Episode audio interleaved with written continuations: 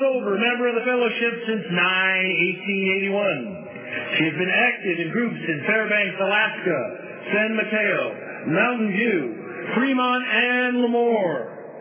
She has been in service in H&I as a secretary and sponsor.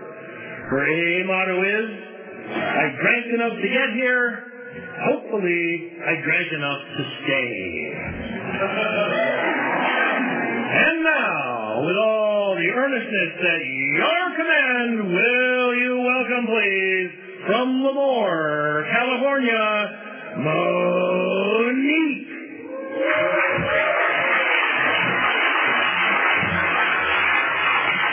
Hi, my name is Monique and I'm an alcoholic. I did not expect that rendition. Anyway, I, I did. I, I did drink enough to get here. Hopefully, I drank enough to stay. Uh, I, I get excited saying that. I would be in a meeting and uh, there was a lady there who was very comfortable in her sobriety and she was always knitting and crocheting. When I first got here, I couldn't hold a cup of coffee. So for her to be knitting and crocheting was just phenomenal. Her hands were steady. And that was the way she started all of her pitches. And I remember thinking, that is so awesome. So I don't have to debate over whether or not, you know, I'm a member, did I drink enough, or any of that kind of stuff. So that is true. That is so true. Um, let's see. I used to say that um, I was born alcoholic. I am from a family of five. I was raised by an alcoholic stepfather and my mother. Um, I'm the fourth out of five kids. And uh, my father was a wife beater.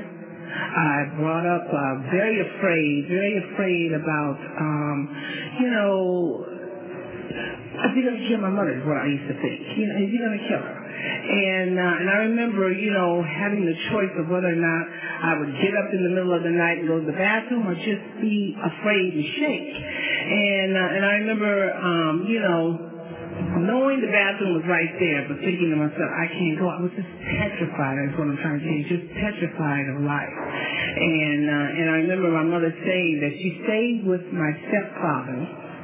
Another one I like to say about this is that the other one I'd say, and what I've told myself and come here, show up, pay attention, tell the truth. So I'm going to tell the truth, you know. And um, anyway, and so uh, what happened was um, she said she stayed with him because he was able to you know, provide for us financially. So I remember thinking to myself, boy, if this is why she's going to stay with him, then I'm going to get a job.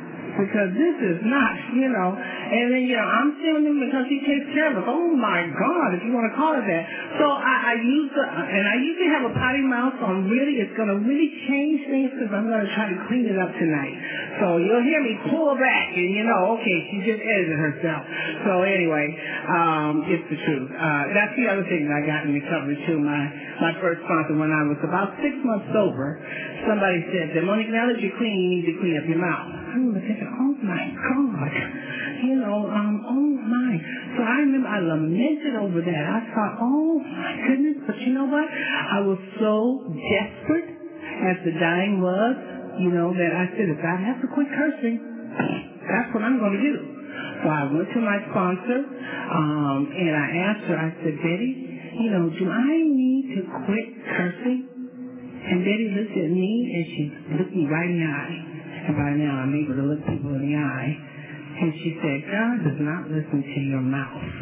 He listens to your heart. And I've been a cursing SOB ever since. However, um, I, I, it is a work in progress. Um, anyway, and so, um, and so, uh, I always knew that, uh, I was petrified of life. I was always afraid of my own shadow. I also knew, somebody asked me this very recently, I also knew very early on that I was the wrong color and the wrong sex. I knew that. I remember thinking, oh my goodness, I am old enough to remember the march on uh, Washington, 1963. I was about two years old. You can do the math. And, uh, and I remember you know, and I remember looking at the people and it was like all waiting in the water. And They just looked so pressed and sad and things like that. And I remember thinking, that is me. That I look like that. And if these people are struggling and there's a fight, I'm I'm screwed. I remember thinking that. I'm just screwed. So, um, and um, so, you know, I, so I was always kind of just tolerating life. Just tolerating. And the other thing she said about staying with my stepfather, too, was that he never did anything to me. Like, that was not did What are you supposed to do? You know, and so that whole, you know, I don't know if my mother was sexually abused. That's what I'm talking about when I say that. But I know that she raised me to be afraid about that. And I remember thinking that, and I was the only girl at the time, and I remember thinking, so he may do something to me. So I learned very early on to stay away from my sexuality. I remember, you know, please, I, whatever it means being a girl, you know, I don't want it. And, and that's, okay, I, I really am cleaning up. And that's the advantage of this day. I was so glad I wasn't full figure. Let me just put it to you like that. You know what I mean? I was so glad I wasn't voluptuous and people were asking me for, you know, my body because it was like, oh my God, that's just too much work. Um, you know, whoo one of, my, one of the friends I grew up with, she started developing at age seven. And when we played hide go get it, you know, uh, when you did that when you were a little kid, we played hide go get it, and um, Angie would always be over in the corner, stop, And the reason why she was saying that is because she was already developed, and all the boys were chasing after her. Nobody was chasing after me. so, and I was just so glad I was never full figured on that basis. But anyway, so she said he never did anything to us, and so I was, I just kind of swallowed life. I just kind of swallowed things. I used to suck my thumb, uh, actually my two fingers, and so I'm, I'm wetting in the bed. I almost said the bad word. I'm wetting in the bed and I'm sucking my two fingers. I'm already neurotic, folks. I'm not even five, okay? And it's real clear to me that, you know, I've got some emotional problems. It's real clear to me. So by the time I'm introduced to alcohol at 12, it was like, oh, happy day. Thank you. God, this is what I've been looking for all my life. And again, I used to say that I was born an alcoholic. I don't know if that's true. But when I took the first drink, an alcoholic was born. I never drank socially, ever. It was never my intention to drink socially. And um, and I wanted to get as drunk as I possibly could. I remember people saying that if you drop cigarette butts inside of the, the, the beer can, you'd get more drunk. So guess what I was butting my cigarettes? Inside the can, man!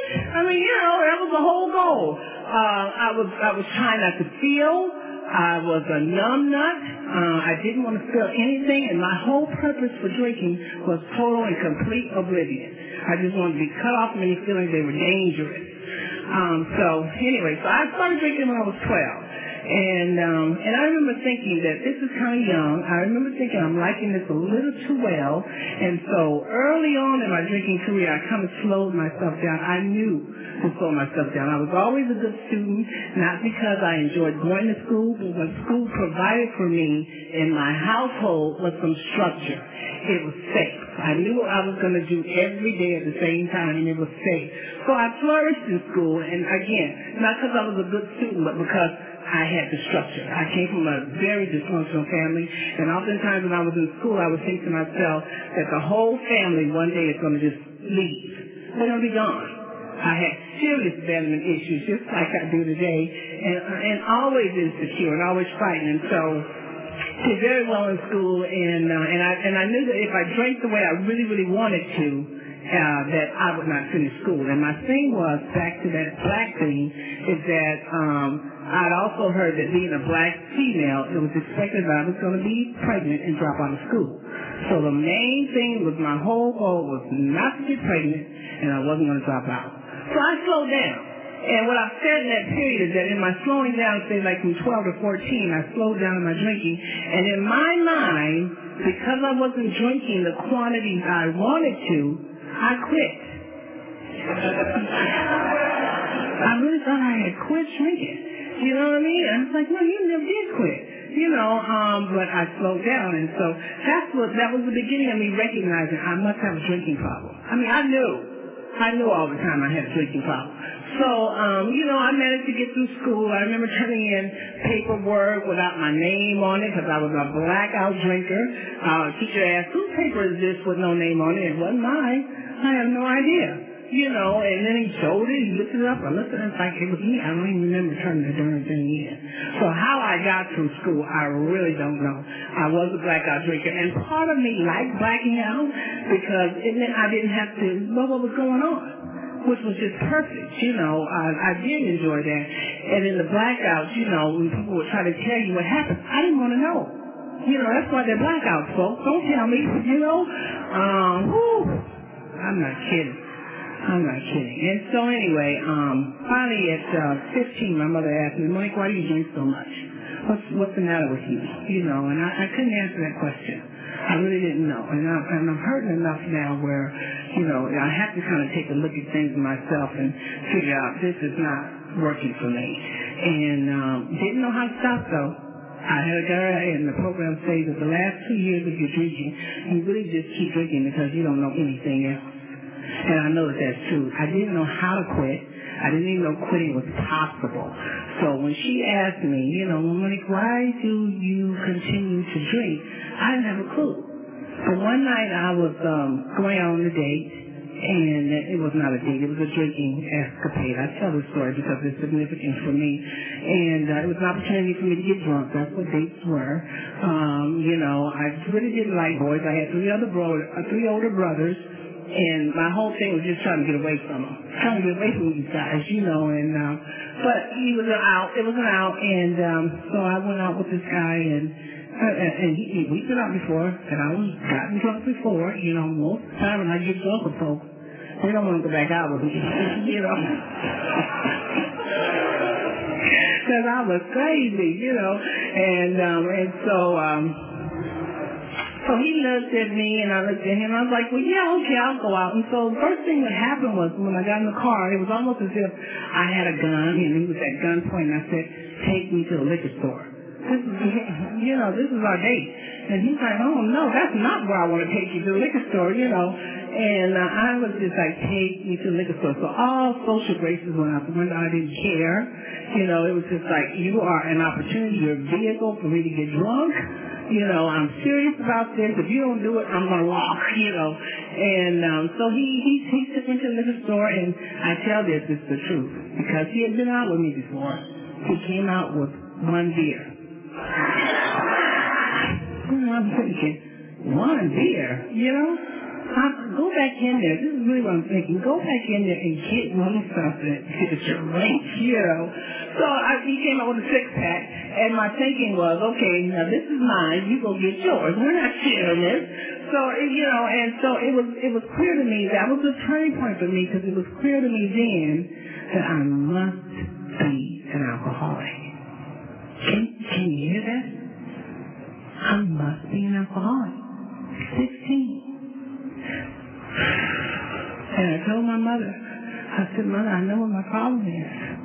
I'm an alcoholic. You don't know the freedom I felt in recognizing that and coming to coming to terms with that. And uh, and my mother was like, Well, oh goody, now we can get you sober, and we can do something about this. And I'm thinking, Oh no, you got that backwards. Now that I know I'm an alcoholic, now I'm gonna really get drunk, you know? And uh, so she had gone to AA and got these pamphlets from you people, you know, and was telling me you need to go to Alcoholics Anonymous. I'm 16. I'm not going to AA. And, uh, you know, and I remember thinking, you know, mm I'm not doing it. But I did stop by one time. I was about 18 years old, and I stopped by me. There was a whole bunch of old white men. And, uh, and at that time, old was 40.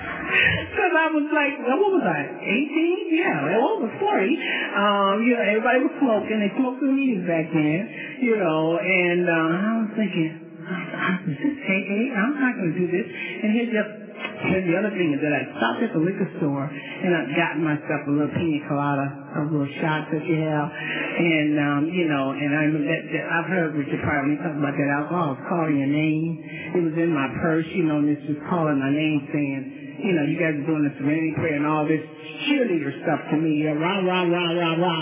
And all I'm thinking is, I want to go in the bathroom and drink this stuff, you know. So when we took our little break, I went in the bathroom and I took a drink and, and I left, you know, and I, and I went home I told my, I went to AA. It didn't work, you know. but, um, anyway, so, uh, long story short is that as I, as I continue to drink, um, um, my addiction progressed, needless to say. I found myself in very scary situations. I am from Los Angeles, and I remember thinking that somebody's going to turn me out. I'm going to be Jane Doe, walking the streets in Hollywood, lost forever, in a, in abyss of drugs and alcohol. I was petrified.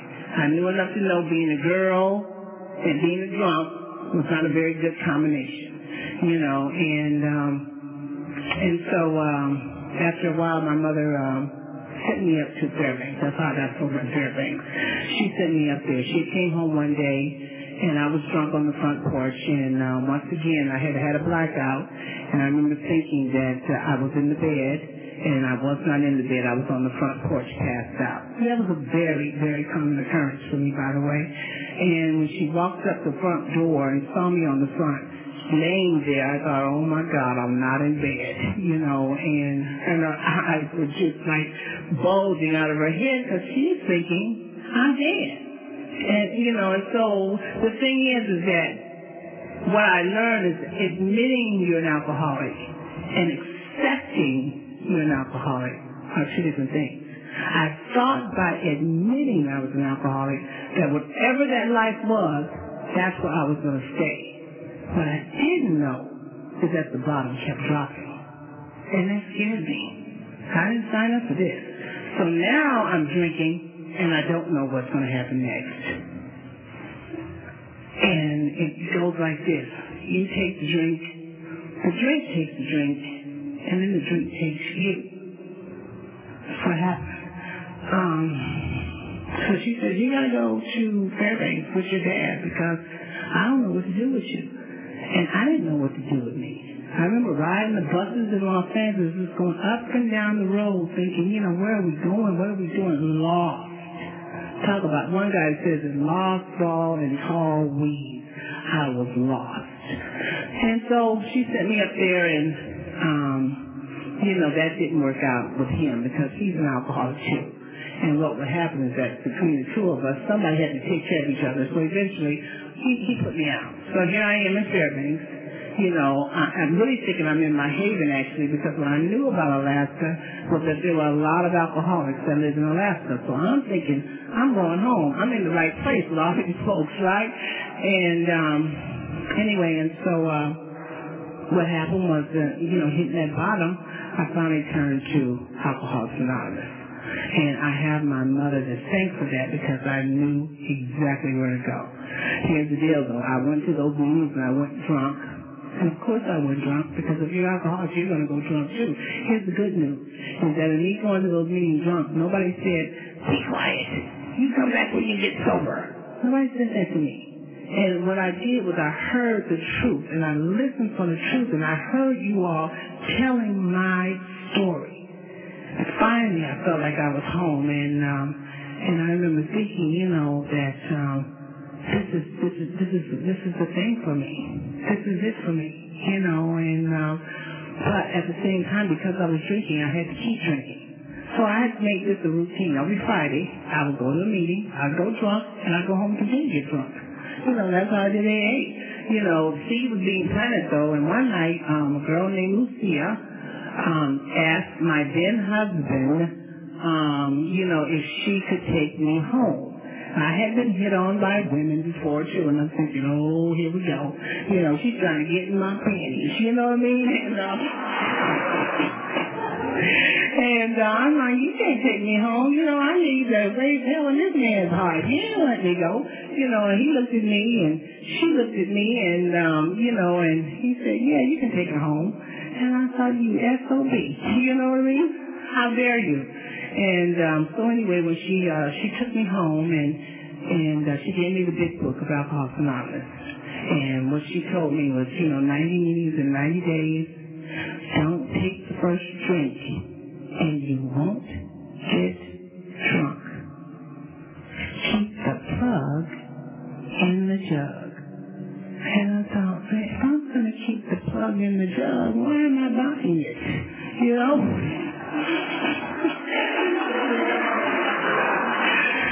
Don't take the first drink and you won't get Everybody knows it's the 15th drink. Is she crazy? You know, so... And uh, and she talked about the basis of the program. God first, Sobriety second, money third. What do you mean? God first. She said, Monique, because if you don't have those first two things in order, you will not be sober. There won't be any, Monique. God first, sobriety second, Monique third. Wow, what a freedom. What a freedom. I'm relieved of the bondage of self. Thank you, God. I still wrote my book, September 19, 1981. That's the only reason why I know my sobriety date, folks. Otherwise, it was just a normal drunk. And I didn't read that until six months later.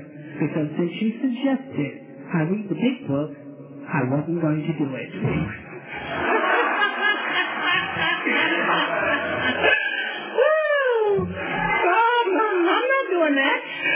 still don't read a whole lot today. I still I buy books for you guys to read and tell me what it says. I still don't read, so that part is still that's pretty consistent. But anyway, it was six months before I looked at that book. I was like, September. I was thinking, is that when it was? Because I was a blackout drink. Is that when it was? September 19th. That's not the date. That's the come to know it.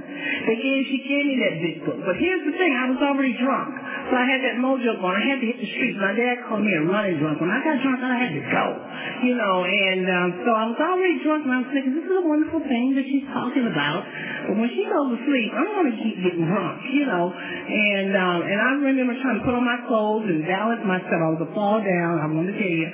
I, well, I'm going to be clean. Never mind. I had a lot of accidents. Let's just put it like that. Anyway, and the cleanup version just is not the same. I had a lot of accidents when I was drinking, a lot, and um, and so I remember trying to balance and put my clothes on, thinking to myself, I just need to be to the liquor store one more time. Then we can do the sobriety thing tomorrow. Let me get out of here. And as I was leaving out the door, trying to be sober and trying to balance and trying to leave quietly, her children said, Mama, Monique is leaving. I thought, those little bastards. This is my first safe word. I said, they have had drunks here before, right? So, so the next day, and Lucille came up. She was militant. She had to be, because, you know, I'm really not tough. I'm not a fighter. I never have been. But just being black sometimes scare folks, you know what I mean? So, um, I know she's a black, and she's black anyway. That's so, so anyway. And Lucille talked a lot of crap, and I knew she could beat me up. So I was like, thank God for that, because I needed that. I needed that. Sit down. You're not going anywhere. I didn't need it. I need it. Don't pick the first drink. You won't get drunk. And I thought, that's what it is.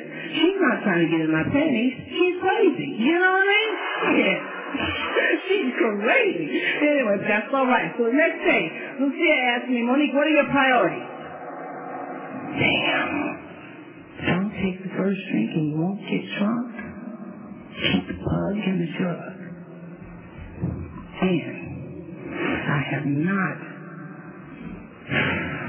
I have not found it necessary to drink since then. And if you're alcoholic like I'm alcoholic, that is huge. I could not believe it. Other thing about that.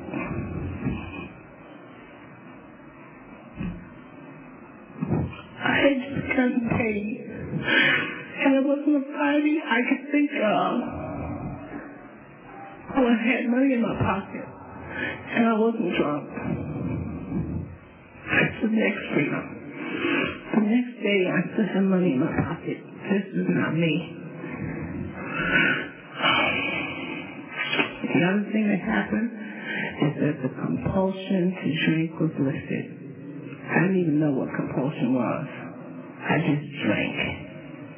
I just drank. And so, what are your priorities, Monique? Don't take the first drink and you won't get drunk.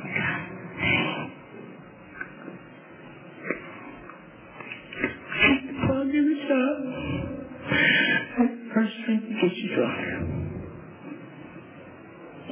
Don't know about you all, and if I want to say this again, if you be alcoholic like I be alcoholic, oh, those are life-changing words. And I stand here before you today as a result of those words. Nobody in my drinking circle, nobody ever told me that. Thank you. Thank you, Lucille. So it didn't matter the next day if Lucille wanted to get in my bloomers, because at that point, she could have them.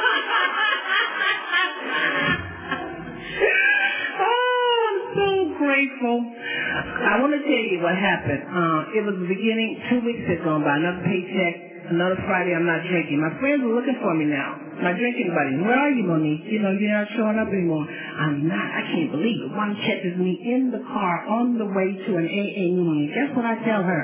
I'm on my way to an AA meeting. I can't believe I'm even having these conversations. Now I'm driving, and guess what, folks? I'm making my destination. Prior to that, watch out. She drives. I'm a little bit like that today, aren't I, Phil? Anyway. oh, but I'm not drunk. Anyway, and, uh, you know, and this girl, you know, she said, Monique, you know, you want to come on over, you know, and have some dinner? I haven't seen you in two weeks. No, you haven't.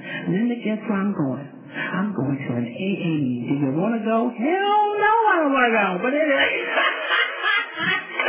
I cannot believe it. My life begins to change. Here's the other thing that happened to me is that she picked my sponsor. Thank you. People talk about having no self-esteem or low self-esteem. I had none. She said, David's going to be your sponsor. Thank you, God, because guess what? If I had to ask, I still wouldn't have one. You know what I mean? I had no, there was no way you were going to reject me. I rejected myself. Hell no, I ain't asking. I tell people today, it's not like marriage, but it might as well have been, because I was so afraid of being rejected. I wasn't going to ask you, but Betty was my sponsor. Thank God for that. Betty took me through the steps of a wonderful lady. One of the things she said, Mike, I hope you find yourself in somebody. What the hell is she talking about now? Damn, you people are crazy. You know, more would be revealed. They used to, bitch, tell me what the hell are you talking about? more will be revealed. You know, uh, you know, um, you know. And here's the other thing, you know, in doing the steps, she called me. She called me. I think I'm two months sober. My phone rang. She wanted to see how I was doing. The next day at the meeting, they knew my name, and it wasn't bitch. It was not bitch. Said, Monique, welcome back. Good God Almighty. Wow. I walked through the steps. She, she took me to the steps. I was scared about the fourth step. I said I was going to do a little different because I talked a lot about the drunk a lot last time. She, I was scared of the fourth step. I was so, I was scared of me. I was scared of who I was going to see. You know what I mean? When I got here, I would have traded places with anybody. Anybody but me. Today, I wouldn't trade places with anyone. I like mine. Even the cleaned up version. I, I'm liking her a little better too. I did say a couple of them, but I'm doing better. I'm looking at that clock too. Yes. Anyway, and uh, anyway, um, I had to really, really lean on the third step to get to the fourth. I was petrified. I had to really, really. Every time I got ready to write, I was so scared of me. And the only reason I did the fourth step is because Frank came like six months after me. And people loved Frank in the meeting. Listen a oh, Frank. Oh, this isn't Frank wonderful? You know, look what Frank has to say. I'm like, that bastard. He's getting better faster than me. You know, I tell he did the fourth step. That's what I'm thinking. He's not going to beat me in this shit, so I'm ready to do my fourth step. That's what happened. Wasn't because I wanted to do it. I was just like, I ain't gonna let Frank beat me. Shoot, you know. So anyway, so I did the fourth step, petrified. But I said, you know, relieve me of the bondage yourself. Third step prayer. Every time I got ready to write. Because I don't know about you. It said fearless. I was full of fear. Full of fear. So relieve me of the bondage yourself. Wrote it down, wrote it down, wrote it down. Then we did the fifth step. And I'm thinking, we spent four hours, fifth step. I wrote it down. We had my meeting. I spent four hours and she talking about her damn self. Ain't that something? I spent all oh, afternoon now. I'm going to listen about her. Did not have a clue. She's talking about me. Didn't have a clue. You know what I mean? It was two weeks later. I'm like, dang. She was talking about me. anyway, come find out Frank had not done his fourth step, you know? but I did. Anyway, you know, and went through the steps, started working with people, started sponsoring people, started to find a little bit about who I am. I wear this natural today because I'm a black woman, not in spite of being one. Isn't that wonderful? She said, Monique, she said, Monique, she said that, um, she said that Monique, you know, she said, what does she call herself? Because she said she said she was a hillbilly or something. I just love Billy. I mean, I it was Bubble. She says, I'm, I'm a hillbilly you know, just as proud. I'm like, okay. Mm-hmm. So, I mean, mean, you know, so I hope you find yourself, and she is so right. This has been a journey. This has been a journey beyond my wildest drunken dreams. I am now in school. I'm just fast forward. I'm now in school. I'm working on my bachelor's degree. You know, I'm a lifelong learner. I've got that here. Yes, in fact, I was supposed to be in class tonight. It's a good thing you don't call me to remind me because I'm in class tonight and I talk to my teacher and all that kind of stuff. And, you know, the things that AA has taught me to do, be accountable. Um, I will tell you this, that one year in my sobriety, they said don't make any major decisions within your first year. A year after my sobriety, Rufus committed suicide. Um, I was almost two years sober. That is when the love of the people in the fellowship really showed themselves. People surrounded me and protected me and put white light around me in a way I did not. I couldn't imagine. I just couldn't imagine. So uh, this is what I've heard said, that God's uh, love won't take you where his grace won't keep you. I'm telling you, you guys are angels. I'm so grateful for that because I was going crazy. From a girl who did not have any feelings to now all these feelings are coming up, I had to learn how to grieve. I had no idea. I had to learn how to feel. I didn't have a clue. I heard that said here too. In sobriety, we get to feel better. Yeah. Oh my God! You get to feel better. Yes, you do. And sometimes it has to hurt to heal. Dang! I'm so grateful for that. So I am in school. Um, I'm working on my bachelor's degree. I am the caretaker of a 13-year-old who has special needs. He's a product of alcoholic parents. And so derived out of that are some of those things. Philip and I are learning how to co-parent this individual. And it's been a challenge because having kids forces you to do what? Grow up. Damn. How did I do that? You know, and, and I'm so grateful. I get to do these things. I, and for the most part, you know what? I want to say this, that you guys are safe as long as I'm sober.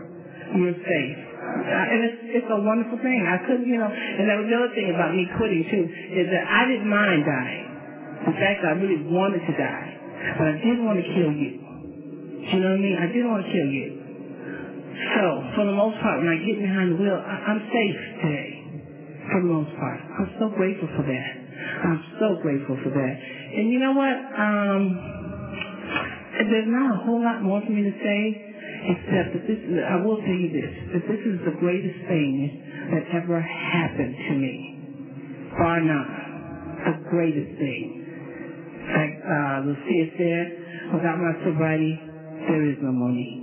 And when I think about the joy that I feel about being so, I, I hope that if you didn't hear anything else, I am so grateful for that.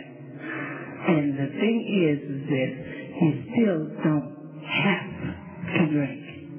That's what recovery does for me. You do not have to. Now I have a choice. Before AA, I had to. Now I don't. Tell you a joke. This guy talks about, you know, the guy got drunk and that, um, you know, and he was saying something along the lines of, uh, you know, well, so-and-so was saying how much time he had sober and that kind of thing. And he was saying, well, so-and-so, he said that you were just drunk last night at the liquor store. I saw you. He said, yes. He says, yes, I was drunk. He says, um, but I did not find it necessary. In other words, yes, I did got drunk, but I didn't have to. You know, and I, and I think about that. I did not find it necessary drink, and I'm so grateful. So for that, you know, I guess that's it. Love you guys. Thank you all for having me, and I'm going to keep coming back.